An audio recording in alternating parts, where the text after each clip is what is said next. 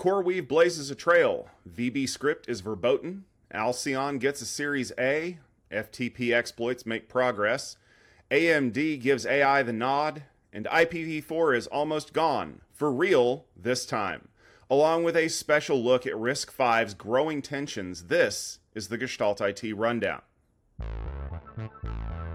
Welcome to the Rundown for October 11th, 2023. My name is Tom Hollingsworth, and I'm very happy to be here on this National Fossil Day. Someone who's not a fossil, of course, is my wonderful co host, Mr. Stephen Foskett. But, Stephen, it looks like you are eating some form of limestone today. Yes, this is my favorite fossilized candy. I've got to say, um, the best Halloween candy is the one that the kids hate Necco wafers. Well, the kids may hate it, but you're going to love it because we have a wonderful lineup of news coming your way this week. There's been a lot of stories that have been going on, and we're going to dive right in. If you're a customer of CoreWeave and you need a place to keep all your data, you're in luck because the GPU as a service platform has announced that Backblaze B2 is now an option for storage.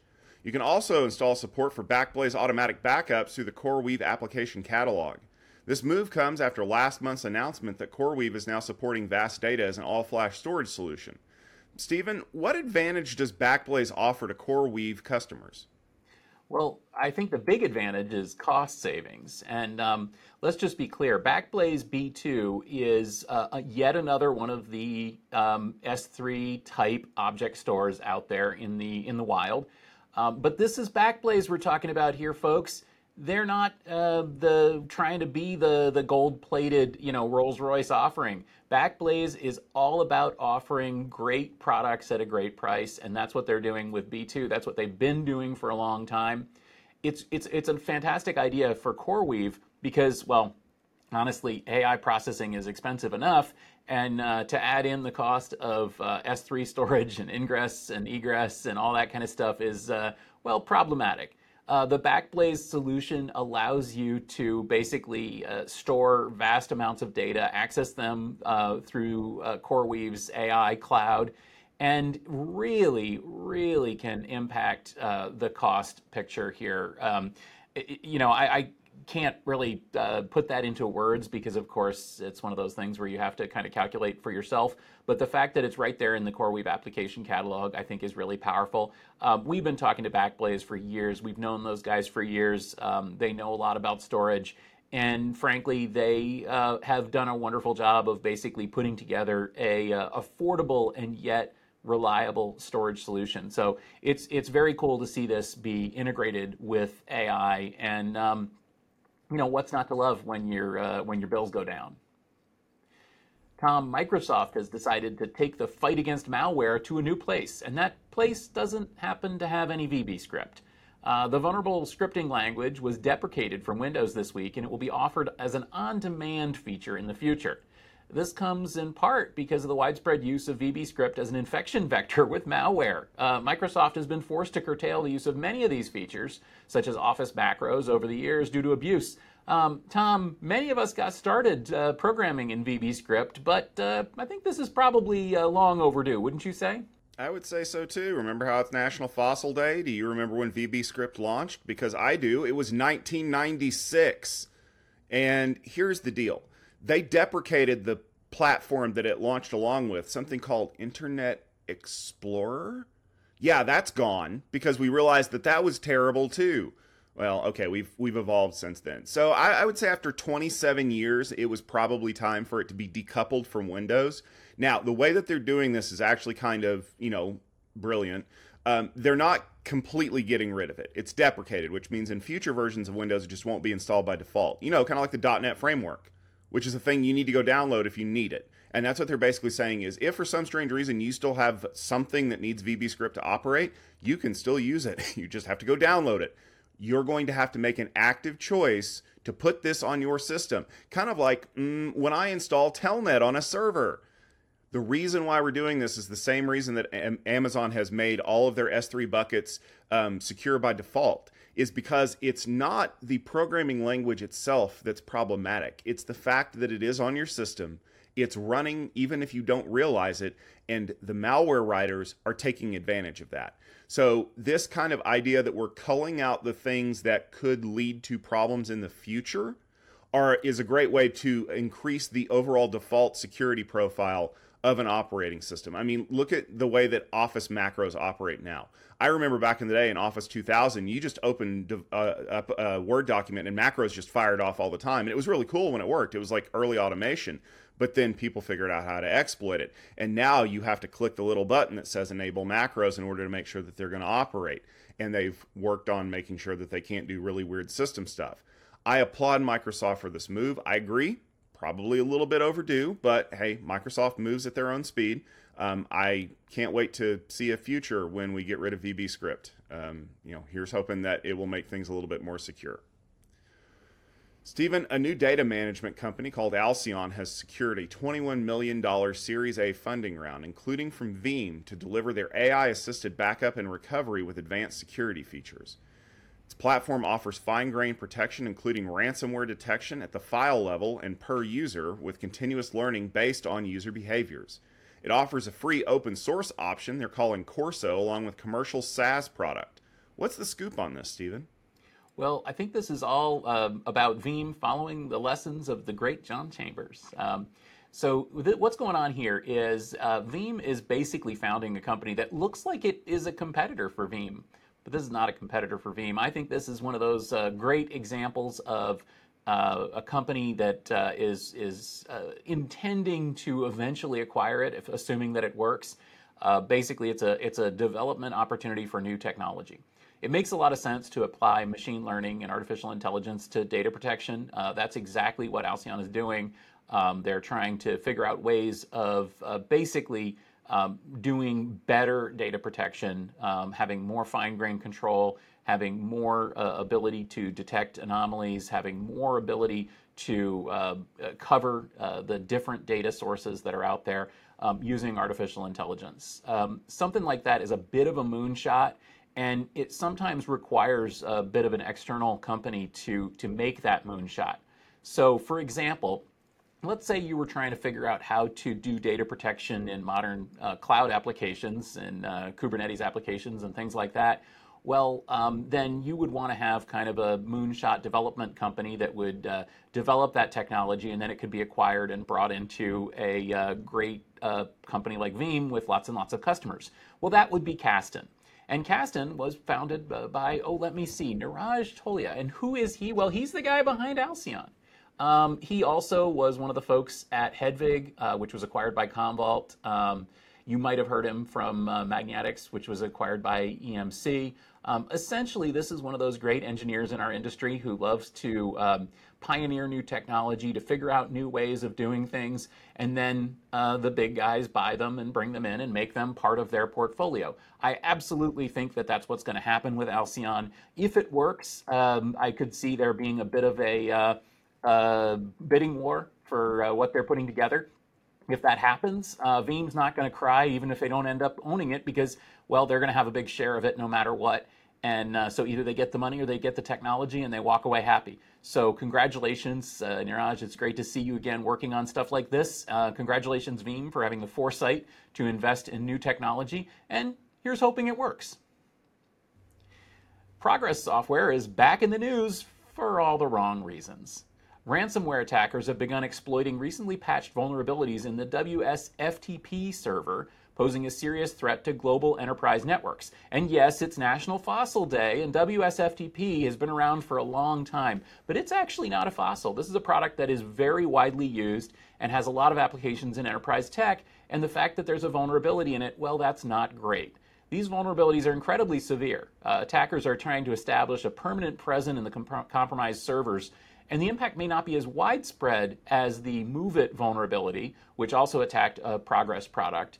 But um, organizations should be very, very careful here because this thing could be really damaging. Yeah, I would say so because um, I, I reference one of everybody's favorite XKCD comics about sanitizing your inputs, also known as little Bobby tables. That's what's going on here is that the WSFTP client and server architecture allows you to send in unsanitized code that then becomes an object in the system that allows you to gain a foothold. That's bad.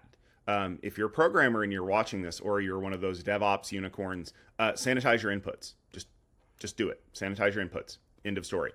But I love the fact that Progress is trying to get out in front of this. So, unlike the MOVEit vulnerability, which felt like it was just getting worse and worse by the minute, Progress has tried to patch the system. They are trying to figure out a way to prevent this from running or require it to be authenticated or, you know, basically some basic like triage work.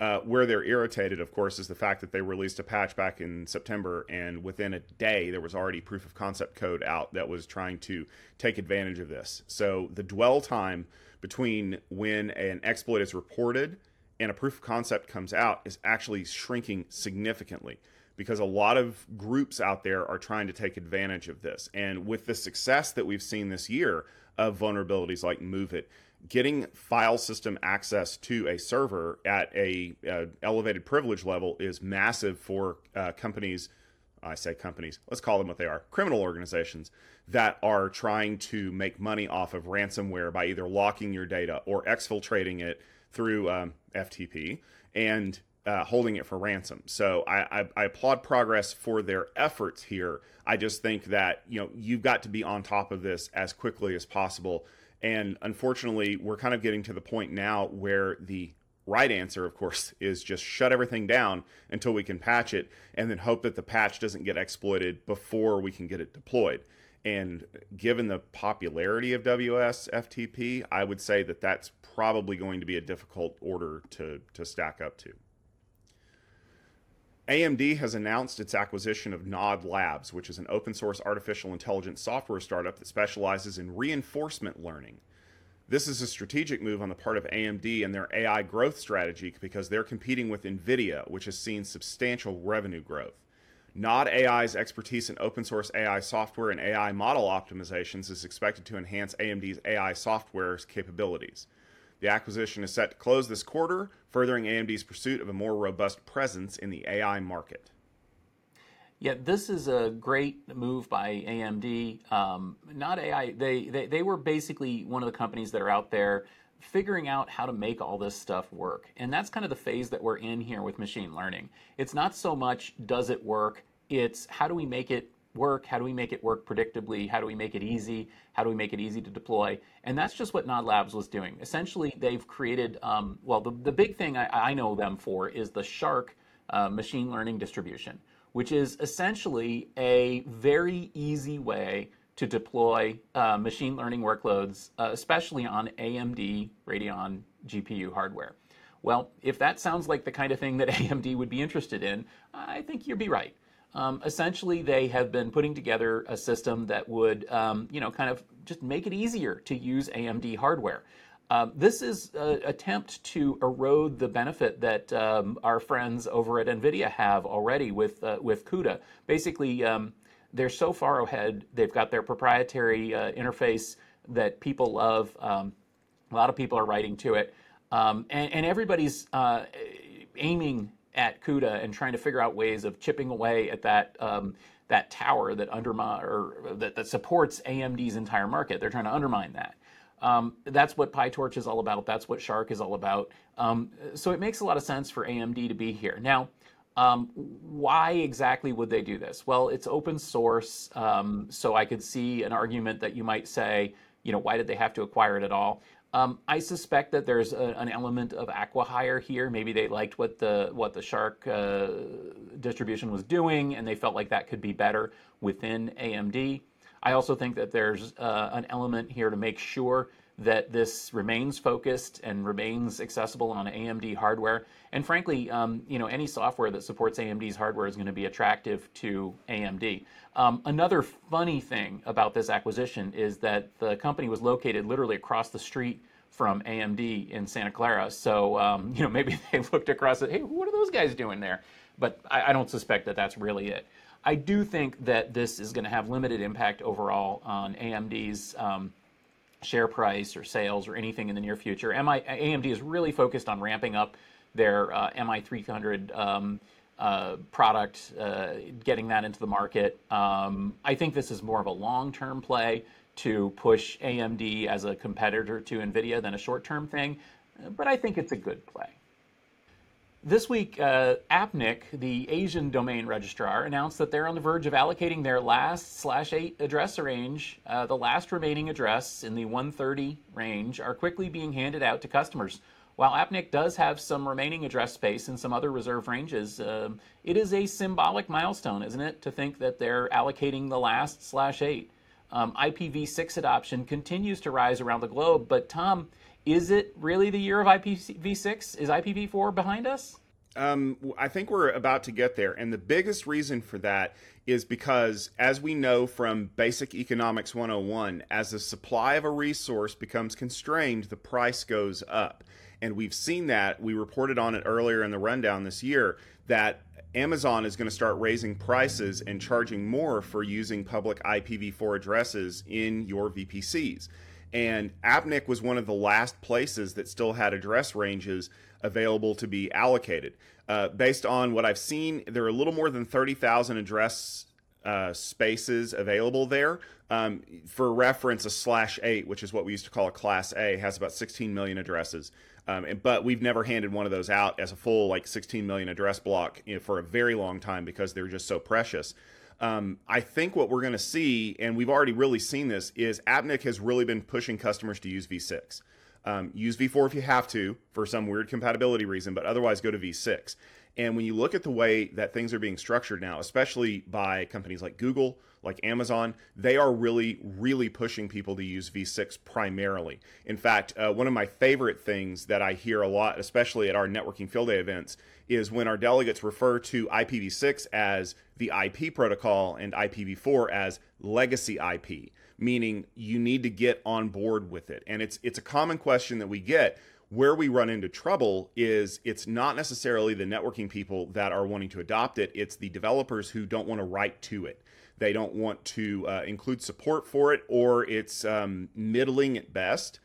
So I think that running out of resources is really going to accelerate where we're at with this. Now, I know that there are other uh, uh, regional internet registrars, RIRs, in this space that are they may have some space available. I believe Afrinic is probably the largest single holder of address space right now, just because of the situation that they're in with being able to allocate things. The problem is, is that people are going to start bidding for those addresses, and unless there's some kind of governance issue that prevents Afrinic from transferring those somewhere. You're going to see things get out of hand real fast. So this should kind of be your clarion call. You know, ARIN, which is the U.S. registrar, APNIC, they're both out of IPv4 addresses. Um, your other, you know, Ripe, Afrinic, uh, LACNIC, they're running out. Now is the time. You need to be on IPv6 if you're not already, because if you don't get there fast, you're going to be out in the cold. All right, Stephen, we had a story we wanted to take a closer look at. And of course, it does involve the intersection of technology and geopolitics because there's been a huge battle going on between the US and China, which we've covered a number of times here on the rundown. They've opened a new front, however, and it involves the open source chip technology, which we know as RISC-V. American lawmakers, which are citing national security concerns, are pressuring the U.S. Biden administration to place restrictions on the ability of U.S. companies to be involved with RISC-V because it is widely utilized in China. The technology competes with proprietary chip architectures from ARM and Intel and has applications that range from smartphone chips to advanced artificial intelligence processors. Lawmakers fear that China is exploiting a culture of open collaboration amongst American companies to bolster their own semiconductor industry, which will potentially undermine U.S.'s leadership in the chip field and could potentially support China's military modernization. Now, longtime listeners of the Rundown know that we have spoken a lot about RISC-V and the whole situation that's going on between the U.S. and China. It's really no surprise that we're starting to see these two things merge today. But I guess the, where we want to start this conversation, Stephen, is how should we look at this situation?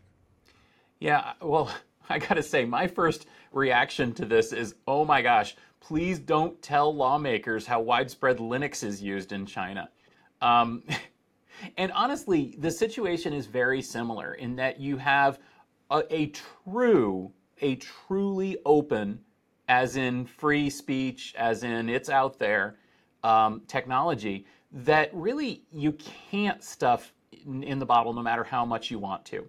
Now, it's true that there are companies in the United States working on advanced RISC-V platforms, and some of those are, well, honestly, the most advanced RISC-V platforms.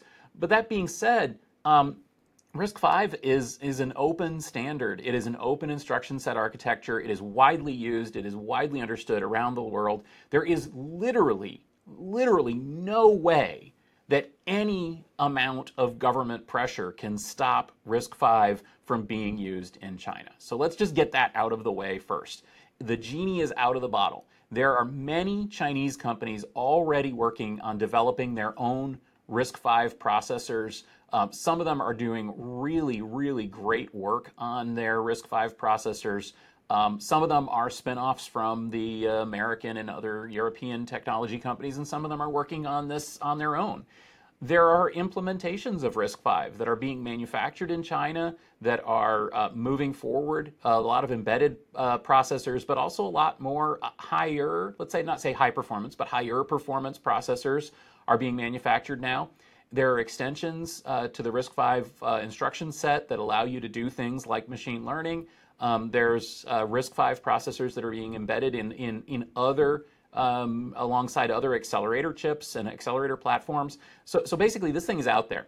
And not only that, but uh, RISC-V technically is overseen by a Swiss uh, firm, which is politically neutral, of course, and outside the reach, uh, well, at least somewhat outside the reach of uh, the US and other Western governments. So the whole thing just feels incredibly, incredibly short sighted and misguided. Um, but that being said, it actually reflects a real concern, which is, and this should be certainly as a concern at AM or at uh, ARM, it should be a concern at AMD and NVIDIA and Qualcomm and especially at Intel, which is that RISC-V presents the possibility of an alternate future where those companies don't dominate the uh, instruction set architectures where the most advanced chips are based on something that truly is a free and open instruction set architecture, and any company can work on it.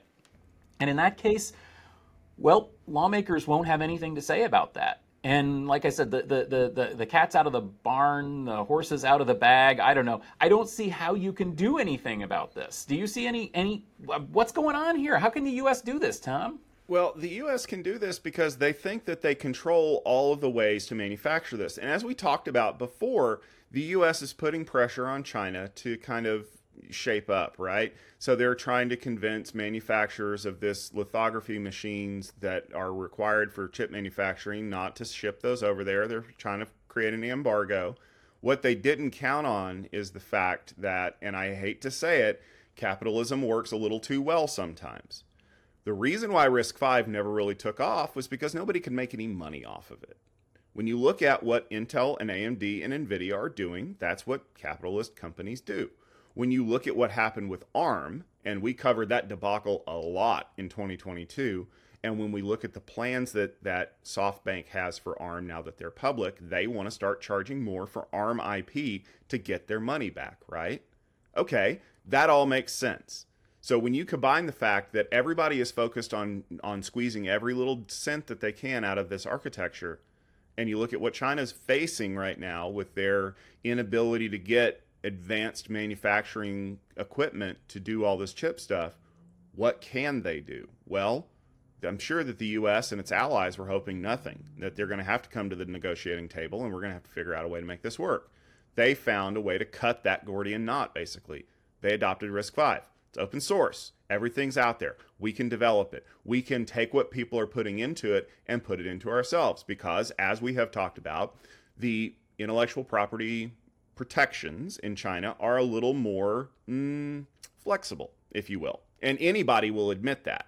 So, what you've got is a country that is pouring resources into doing this and basically saying, we're going to stake our claim here. Now, for those of you out there that are thinking that, you know, this is like uh, Russian Linux distributions or North Korea's Red Star OS that runs on all their PCs, no, this is not that. This is fundamentally shifting that architecture. So think about it like this. How many US companies can you think of that are actively trying to do business in China?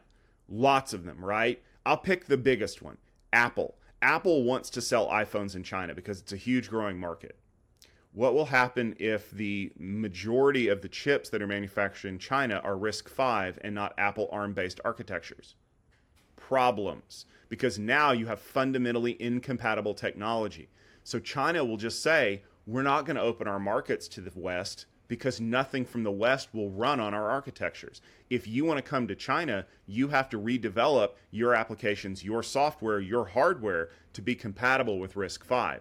So, in essence, they're flipping the tables over and forcing people to come to their bargaining table to be admitted to China as opposed to having to come begging hat in hand to get the technology to play on the same playing field as the West. Yeah, and I think that it's important to recognize that, as I said, some of the most powerful RISC V processors are being developed in China already. So Alibaba has announced um, a series of chips that are doing some really impressive uh, performance numbers um, built on RISC V. That is completely out of the hands of the U.S. to control. Um, the uh, Chinese Academy of Sciences, the Institute of Computing Technology over there, also has a high performance RISC V processor project. And frankly, as you mentioned, you know, you talk about companies in the West like Apple. Um, well, Western Digital, we know, has been actively involved in developing their own RISC-V processors to replace ARM and other um, embedded processors in things like SD, SSDs and flash controllers and so on. Um, we suspect that companies like Apple and Google and Amazon and more are also developing their own RISC-V processors as a way to hedge against whatever is going to happen with ARM. And frankly, we've seen so many times. I mean, uh, heck, it's in the news on a, on a, on a weekly basis now that companies are hungry to uh, avoid having to pay the high price for proprietary processors and accelerators RISC-V has got to look awful, awful tempting to those companies. And frankly, it's it's available. Um, it can be started as a skunkworks project. It can be started as something where you basically bring in a team from a university who's been working on this as a way to learn about processor design. You could bring them in, you could give them some funding, and you could see what they can do with RISC-V. I think it's only a matter of time before RISC-V becomes a very serious threat, not just to ARM, but to the Intel x86 architecture as well. And again, that's not going to be something that anyone, anyone can control. And I think, um, I'll just go on record right here now, I suspect that we're going to be looking at a massive um, uh, computing shift. So we just watched Apple shift from x86 to ARM. I think 10 years from now, we're going to be seeing a massive shift of the entire computing industry from x86 and ARM to RISC V. And when that happens, this thing is, well, the sky's the limit on where this thing goes. Yeah, I think you nailed it, Stephen. And let's be fair, it's time to quote Angelina Jolie again. RISC architecture is going to change everything. And with that, I think we're going to go ahead and wrap the rundown here. Um, we will be covering these stories in, in more depth in the future as they kind of play out. But also in the future, we have a lot of other exciting things coming up. In fact, we have something coming up next week, Stephen. What are you going to be doing? That's right. Um, we are very happy to be announcing that we will be uh, hosting Cloud Field Day next week. Um, please do tune in on LinkedIn uh, or at the Tech Field Day website, you'll see companies like AMD, Juniper, uh, Mezmo, a brand new company, VMware, Weka, Fortinet, and Prosimo presenting to the Cloud Field Day delegate community next week on uh, techfieldday.com. Awesome. And right after that, I'm going to be in California for Networking Field Day 33, which will be taking place October 25th and 26th. We're going to have great presentations from companies like Cisco, Nokia, Fortinet, Graphiant, Intel, and a new company, RGNet. They were very excited and wanted to jump in front of our delegates. And we might have one more waiting in the wings. Stay tuned for that one. And then I'm going to take a break and I'll be back in a couple of weeks for Security Field Day. We're very excited to be talking to several companies that are going to be involved in that. Make sure you check techfieldday.com for a full lineup of the presenters as well as the schedule and we will be adding more great dates very soon to techfieldday.com because we're going to be getting into 2024 and it's very exciting for us to be able to be doing that as well as bringing you all of the wonderful news here every week on the gestalt it rundown remember you can subscribe to our youtube channel youtube.com slash gestalt it video you can subscribe to us in your favorite podcast application we usually release these episodes on wednesday around 12.30 eastern time and we welcome your feedback. We love to hear what you love about the rundown. Uh, we also love hearing that uh, people will quote our rundown stories to their coworkers to let them know that they're keeping up with the tech news. Um, so, you know, thanks to that, thanks to you for all of that. Um, we'll be back next week with another great episode. Stephen will be at Cloud Field Day, so I'll have a co-host with me, and uh, we'll be taking a look at some of the new announcements as well as some of the stuff that happened in the last seven days. But until then, next week, uh, take care of yourselves. Stay warm. It's fall out there, so things are starting to uh, pick up. And uh, if you do have the opportunity, go buy some real Halloween candy. Uh, Necco wafers don't necessarily count. We'll see you next week on the Rundown.